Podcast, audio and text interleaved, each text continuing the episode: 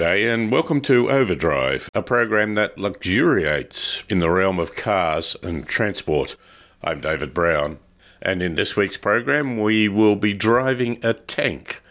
Not a military vehicle, but the Great Wall Motors Tank 300, a large SUV with off road credentials, a long list of features, and a great price. And we revisit the Rozelle interchange controversy and look at planning and how new projects can impact car ownership, including how do we update your sat nav that is built into your car. For more information, go to drivenmedia.com.au, podcast on iTunes or Spotify or the socials, Facebook, Instagram, or YouTube. Look for Cars, Transport, Culture. This program was originally broadcast on the 9th of December 2023. This week we've been driving a tank, but I don't mean a military vehicle, and I certainly don't mean one that was with a camouflage paint job. We've been driving the Great Wall Motors, more commonly known as GWM now, Tank 300, a large SUV. And Fred Brain and I have dabbled with it in a number of circumstances and Fred joins us on the line now. Fred, this is a car that's really looking to be a bit Jeep like, that sort of traditional, rough and tough looking SUV. Well, not SUV, more four wheel drive. Uh, certainly appears that way, yes. It, uh, it's hard to sort of categorise it into a particular segment of the market in some ways apart from the colour, which ours was bright orange. if you wanted a Jeep with a bright colour, it'd be red, but this is more a sedan type colour, I would have thought. Yeah, that's a point. Actually, wasn't too bad a colour, I must say. Look great around the urban area. Yeah. But we're not talking about a car that's just soft and fluffy. It has quite a number of the key credentials to be a good off road vehicle. Absolutely, yeah. It had high ground clearance, uh, high and low four wheel drive, diff locks. Mm. So, yeah, certainly had the serious four wheel drive equipment. And we took it over some pretty large pothole dirt roads, and it coped quite well. It wasn't a challenge to its grip. It was more a challenge to the fact that it went thump and didn't fall apart. I didn't mean too much of a thump. I don't want to stress that. Now, the engine, two litre petrol turbocharged, 162 kilowatts, 380 newton meters. Was it enough? For normal on road use, yes, for our driving of it. How well that would go if, if say, you were towing, for example, or if you were doing serious off roading, I'm not too sure because turbo diesels have become the, the norm the norm for that type of situation. Nonetheless, it had an eight-speed gearbox, which their PR raves about, with and I think with some justification. It was a smooth operator. It certainly drove quite smoothly on the road. You wouldn't pick it as being an eight-speed auto, even, or even an off-roading four-wheel drive. It was well, it was almost soft. You found the steering very light. Yeah, the steering is a bit lighter than what I uh, I would prefer, but um, it certainly tracked well. Apart from the apart from the lane keeping, which I would I would desire turning off. We will get to their use of technology, which is there. It's yet to be perfected. I hopped in the car and drove it and thought this is remarkably quiet and comfortable. And indeed, I then got out of it into another sedan and thought, oh, oh, I've suddenly noticed the noise a bit more. So mm-hmm. this is not a Jeep with chunky tyres that rattles and roars down the highway. Yeah, it's interesting you should say that, that the comparison with a Jeep, this one is way, way smoother and quieter. I was at the traffic lights and a Jeep pulled up beside me and zoomed off making a noise that was more penetrating into me than my own car was. Interesting. Was it wasn't huge in one sense, yet it was perceivable and certainly had that sort of gravelly growl to it and tire noise that I often find tiring to say the least. Now let's have a look at the dimensions. You've had a look at that rather closely, and we'll compare it to something like what the Pajero Sport and the Prado the one we were looking at was just a Pajero, right? Which isn't the Pajero Sport. The Pajero Sport's right. a uh, a lower roofline vehicle based on their the Ute versions or the, the commercial vehicle versions. Do they still make a Pajero? No, the Pajero itself has uh, out of, been out of production for a couple of years now, but it, you have one, so your passion for that. Yes. But it's an interesting comparison of where things move. In length, what's the difference between a GWM tank and the Pajero? Which is the longer? Well, the Pajero is longer. It's about, what, 100 and, 140 mil longer. That's nearly six inches. That's quite a lot. Yes, yeah. And it sort of becomes apparent when you open the rear tailgate. Yeah. Because yeah. the tank has a much shorter rear section behind behind the rear wheels. Uh, it's got way less rear overhang.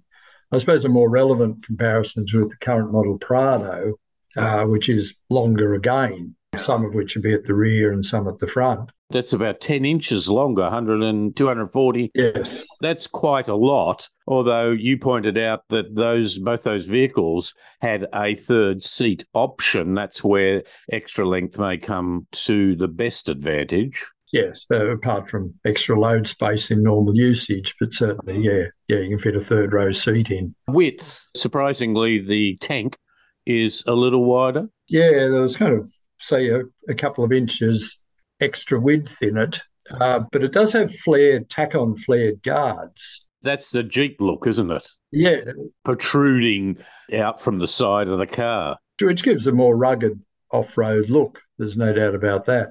So the actual body width available to passengers and driver is perhaps certainly no no more, but possibly a little less than the other vehicles. Without getting into actually directly comparing the dimensions, it had a kind of slightly narrower feel to it, in my opinion. Mm. But it'd be interesting to see the, uh, the actual measurements too. Talking about uh, looks, the front headlights are actually in a round fascia thing, and they have a strip across the middle. I have a very vague memory of Star Trek. I've looked this up, and it may sound as though I've watched this far more than I have because I know very little about it. But in the third series, was it Star Trek Adventure or something or other? Geordi was the person that had those glasses which had a sort of a strip across the front of them, didn't they? yes, I had to Google it as well. I, I wasn't a Star Trek watcher either, but I did remember the glasses. I must say.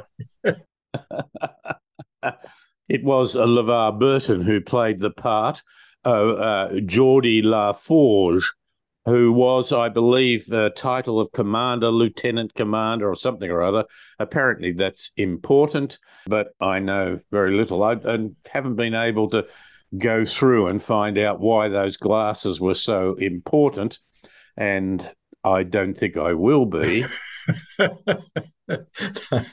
we'll leave that to the Star Trek people, I'd say. The new Prado's coming out. The old Prado was really one that looked a bit like a an SUV, wasn't it? It didn't try to look run. Yes. It had good off road potential. Yeah, but they, they kind of made it a rounded style. Mm. Yeah, you're right, which is more a sort of SUV type rather than a serious off roader, even though they are rated very highly as off road vehicles. And the new one? Well, the new one, pictures of it thus far, it's it's very squared off. But a bit of techo there on the front, isn't it? The lights and oh yes, it's got a little bit of bling, as though it's a bit of a modern starship, yes. more than it is just a, a few uh, standard lights and so on for sure. Yeah, they've certainly uh, done some unusual things on the front, despite the uh, squarish looks. You mentioned the petrol engine.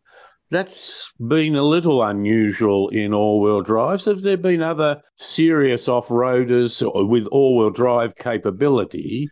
The tank comes with it as standard. Some of these others have a two wheel drive option. There's been others with a petrol engine? One that comes to mind most is the uh, Toyota FJ Cruiser. Ah uh, which we, we don't get anymore. I, I can't remember how many years ago that, that ceased being supplied in Australia, but um, it only came with the V6 petrol engine. A big V6. Yeah, but it was based on the Prado chassis at that time, but with a distinctly different body and a shorter front and rear overhang. I went on the launch and it was very capable off road, including your point about overhangs, very good approach and depart angles. Yes, yes. It's quirky though, wasn't it? Because it had suicide doors. The second door was a small door, yes. which made getting into the back a bit easier, but not not as good as a separate four-door vehicle. They were certainly an unusually styled or a retro styled vehicle that had young, some unusual features for sure. Maybe a little bit too different, but big four litre uh, V6 petrol, 200 kilowatts, I think. This one, yeah. 162, uh, as I mentioned, and 380 newton meters. Yeah. Tell us the price, son. it's $47,000 drive away for the base model. That's very competitive, given that it's a four wheel drive and given that it comes with quite a few features a sunroof, roof rails, seven airbags. It's all the lane departure warning, lane keep assist, rear cross traffic alert, and it's got all terrain uh, selection. It's even got what they call a transparent chassis. So if you're parking it, it gives you a view of what you're really going over rather than necessarily just having a car there. If you go to the Ultra, takes you up to about $51,000. That's drive away. That's still not bad. And then, and that comes with extra things, which is the, the model we tested, including a wireless charger, a 240 volt power outlet, color ambient lighting. You'd, you'd want that in the off road. Well, you need it not just want it. Essential off-roading equipment. Power adjustable driver's seat with lumbar adjustment and massage. There's so many things in it to it. I will talk about the lane keep assist. You found it a bit too aggressive? Yeah, it's really disconcerting. I, think I would turn that off fairly quickly, actually. The rumor that's going around is that the first model they brought in of this tank was in fact a hybrid, and the interface, the human machine interface, was even worse, mm. where it would pull and yank, and you almost had to fight it to keep it in line. I haven't driven it, so I, I won't do anything more than report a comment or so that I've heard. But it is a classic of these more recent manufacturers that they're putting a whole pile of new technology in but the fact that it might do something on the drawing board or in the computer model doesn't necessarily translate into a smooth operator, as I said. The thing that there's one we had that still annoyed me was that, particularly when you started out, it keep pulling up the message and beeping at you ELK. Now that meant emergency lane keep, but I hadn't wandered in the lane much at all. Now there has been an update for this model, but I was of the opinion or the feel that this one hadn't been updated. But someone suggested it might have been. Well, if it has been, then good grief, it would have been poor beforehand. So uh, you can turn it off, but you've got to turn it off every time you start it. Oh, no. Which defeats the safety factor of it. So, in summary, Fred, I would say that um, it's really incredible value for money. It's got good off road potential. It looks a bit of the part, but it's got a, still a few quirky uh, things that can be disconcerting, if not annoying, in terms of the electronic assistance packages that it gives to the driver. Easy to drive, but you would say a bit light. Yeah, a bit light in the steering, and I I, do, I, I also wonder if uh, if you were towing up to the two and a half ton towing capacity, how your performance would go. Yeah. With the uh, the two liter turbo petrol engine. Yeah. It might be somewhat disappointing in that circumstance, and also off off roading whether it uh, whether it has sufficient torque to make it quite a reasonable off roader as well. All right, mate. Lovely to talk to you. Thanks for your time, and uh, I appreciate it. We took it out and showed it at the St Ives Motor Show and got some interesting comments. And I think most of them were a little bit offended that some of the opposition, you know, the Jeep is over $80,000, the Prado's 90 or more, to get them on the roads was really pushing up a lot when this had good value for money. Thanks again for your time, Fred. Thanks for the drive of it, Dave. And that's Fred Brain, our mechanical engineer, giving his opinion on the, GWM Tank 300 large SUV. Overdrive. If you have a question, suggestion, or comment, send an email to overdrive at drivenmedia.com.au.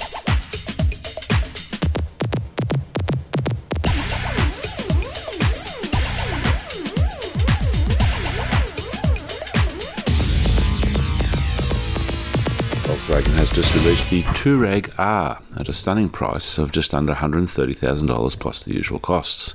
The Touareg R comes in one highly specified plug-in hybrid electric version. It combines a V6 turbocharged 3 litre petrol engine with a 100 kilowatt electric motor for a maximum system power of 340 kilowatts plus maximum torque of 700 newton meters. The R version comes with an 8-speed automatic transmission and 4-motion drivetrain. This is good for 0 to 100 km an hour time of 5.1 seconds. The maximum electric only range is about 50 kilometres, so it's ideal for daily city driving. And once the EV range is exhausted, the Touareg R operates as a normal e hybrid with excellent economy.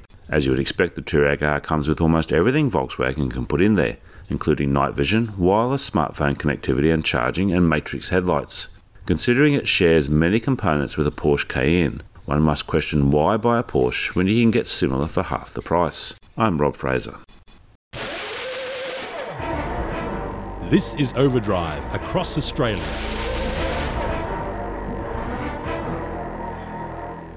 The hottest transport issue in Sydney at the moment is the recently opened new tunnel under the Rozelle Balmain commercial area that aims to take through traffic off Victoria Road.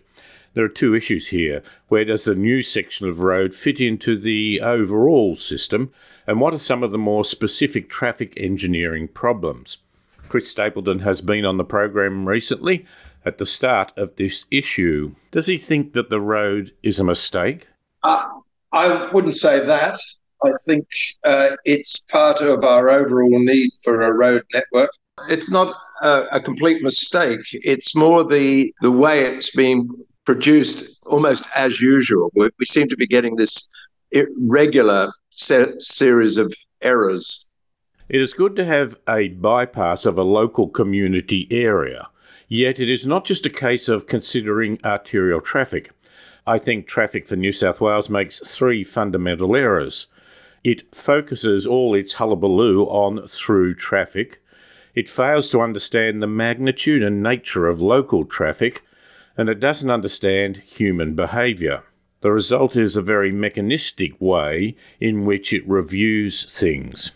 But the current specific problems have brought out many of the oft repeated generalisations about the good and bad aspects of road building. One oft repeated statement is that it generates more cars, induced demand, and that can be a problem. But this is nearly always used as though it's just increasing private car use. Induced demand is a reality, but it is multifaceted. Traffic modeling, if you just leave it to do what it used to do and does, uh, it works on finding how traffic adjusts for quicker journeys. And this is usually called induced traffic. And uh, there's sort of three phases that this happens in. Uh, the phase one is on virtually day one, uh, people start realizing it's quicker to go from A to B using the new facility. And worse still, some of them find it's quicker to go from A to B by abandoning their public transport and getting onto the road. So that's the starting point of that. Senior transport planner in um, the UTS, Michelle uh, Zeibots, identified about a 15% change of traffic within a few weeks when the M4 was extended uh, to Prospect back in the 90s. Uh, but the second demand is more complicated because suddenly we all start wanting to um, go to places we couldn't quite reach. You can suddenly reach grandma and during the peak hour, which is more convenient than going later, as it were. Or as I, said, when they built the Eastern Distributor, suddenly the people in the East could uh, have a coffee in Leichhardt. They didn't go much, by the way, because that road never filled up. But but that's the sort of the secondary thing. That that is uh, more um, David Hensher, Professor David Hensher at uh, Sydney Uni, has been looking more at that over the years. And thirdly, of course, then land use changes, which is again what we intend to happen with transport sometimes. For example, when the M7 was built, the, the, the orbital road a lot of logistic companies moved out there. But similarly, when we're build, now building railways, we're saying we can put in more people along these railways so that they can work. So we've got some understanding of land use and integrated transport. By constricting road capacity under the assumption that people will adjust and catch public transport, is committing many local communities to suffer from trucks, vans, emergency vehicles, trips for work that are not easily or quickly served by public transport. These critical activities, which are part of any ongoing community, are, by this approach, left to go past schools, hospitals, shopping precincts, and even residential dwellings in a slow stop start manner, making air and noise pollution. Integrated transport planning means that we have to cater for arterial trips, but of course also integrate good solutions for the wide range of activities and trips that are part of a vibrant community. In regard to Rozelle and many other situations, Chris sees a lack of diversity in the planning process. But in this case, and in many cases with the roads, uh, it gets lost because it gets designed by uh, the tollway operators. To their credit, Transurban, the big tollway builder, has established one of the most well resourced units for computer modelling of the transport network. It's very good for operational issues along the route, such as if there is a roadworks in one lane, does that mean all other lanes have to reduce to 40 kilometres an hour? But also, it can be applied for much broader strategic considerations. And in our free market environment, building projects that have been approved by the government, it is totally reasonable that they conduct their business in order to maximise shareholder value. But we need a balance of considerations because doing something for a profit or doing something for the community can be mutually exclusive. There's a double whammy going on here. A toll operator will possibly even unintentionally design it so that traffic in and out of the toll road works better than any, any other way. Why wouldn't you? But the, the thing that really I, I find hard now is that we don't have the over overview from the, the Department of Transport or DMR or whatever it's has been called over. In the in the good old days, engineers worked together to to get it right or better. And it was interesting because in, in my whole career, it's been a, a chance of people talking, sometimes completely unofficially to each other, to to get the right answer. It wasn't perfect, but it was it was pretty good. It could be argued that induced demand is really just people getting a benefit from the new infrastructure whether it be changing their route to use the new infrastructure or making more local trips because some through traffic has been removed. Yes, and, and, and more, more so, interestingly enough, is if suddenly people in Balmain, because of these new roads, can drive around, they will also start driving more. They will start making what used to be a, a three kilometre journey to, I don't know, a bookshop that they like, they can now go down to, to down to Newtown and, and places using the airport link. So they themselves change. So it, again, it's uh, we we keep on saying, and you said it just then, driving from the west to the city. There's absolutely bugger all people doing that, but along the way there are people who are joining and leaving and joining and leaving, and we just don't measure this, and we we keep on. Uh, that's why I, I'm in well, I've been looking at that, the intersection and the way they've designed it. I think we've got to look at how that design will work for the next at least 10 to 15 years before the West Harbour link is drawn, because th- there's no way you should have built those roads if you're not going to take more capacity out the northern side of it. Chris mentioned the West Harbour link, which is a new tunnel under the harbour linking Rozelle west of the CBD with Cammeray on the northern side of the harbour. But the issue does remain if we do not want to increase local traffic volumes, then we have to consider ways to encourage more local activities and more active transport.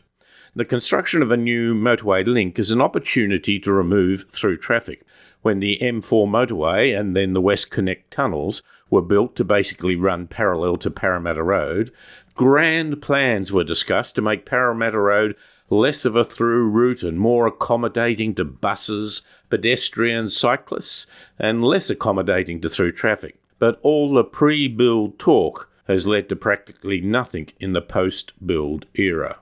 So, now that the Rozelle Tunnel has been opened, what's it like doing local trips on foot through the area? Yesterday, I actually went to walk around the area. Don't do that; it's it's a hazard. Uh, I also went by public transport to have a look around, which which which was possible, but uh, again, it's just unbelievably bad to walk around it. Uh, uh, if the signage is bad underground, you want to see what it's like above ground. The issues at Rozelle have raised a number of ongoing developments that are likely to have huge unwanted consequences. For a while, there was a concern whether the Google and other mapping companies had updated at the time of the opening. It is certainly updated now, and I'm not condemning them. But what about those mapping systems that are installed and fixed in a car and are not immediately updated? I spoke to Kia and they have an internet link that helps you update your system, but this requires a reasonable amount of computer literacy. Some cars have over the air update capabilities. This is an issue that we will be looking at more closely. But if you have a system that can guide you through the streets, what are the parameters that they are using to choose your route? At the moment, it is time and also can be adjusted to avoid things like toll roads. But is this a community minded approach? And finally, we have to do something about our road taxing system. With more and more electric cars, the excise revenue from fossil fuels, and with heavy tolls on roads we would prefer people to use, there is an increasing need for a road user charge by distance, time of day, and nature of the roads we use. Planners have been pleading for us to move down this path for a long time. The Rozelle Tunnel and interchange, which is causing so much angst at the moment, will, to some degree, settle down. There will be headlines about specific, even nuanced things that are happening, but a grave concern is that we may not learn broader issues to be applied anywhere in our urban area. There has been call for a royal commission into the Rozelle Tunnel, but I believe that there is a need to look at every systemic problem that we have in our planning process which, as the Grattan Institute has pointed out, is dominated by politics more than principle and facts. And we were talking there to Chris Stapleton, an independent traffic engineer and transport planner with extensive experience both here and overseas. We will be taking up broader transport issues that have been exemplified by the specific issues arising from this new road tunnel in Sydney. You're listening to Overdrive. Toyota has just launched the updated model of the LC70 series work utes, wagon, and troop carrier. These four wheel drives have been so popular that Toyota had to place a hold on orders because of global component supply issues.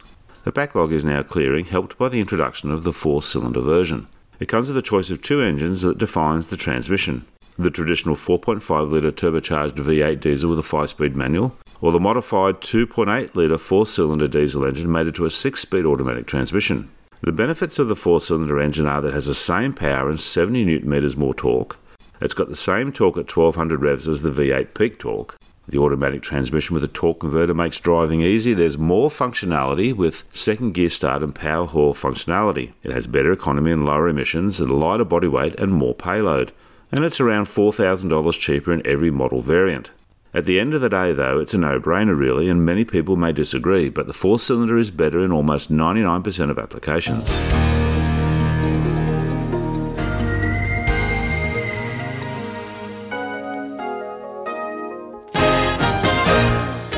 And this has been Overdrive. My thanks to Fred Brain, Chris Stapleton, Great Wall Motors, and Mark Wesley for their help with this program. Overdrive is syndicated across Australia on the Community Radio Network. For more information, go to drivenmedia.com.au or links to the socials and podcasts. Look for Cars Transport Culture. I'm David Brown. Thanks for listening.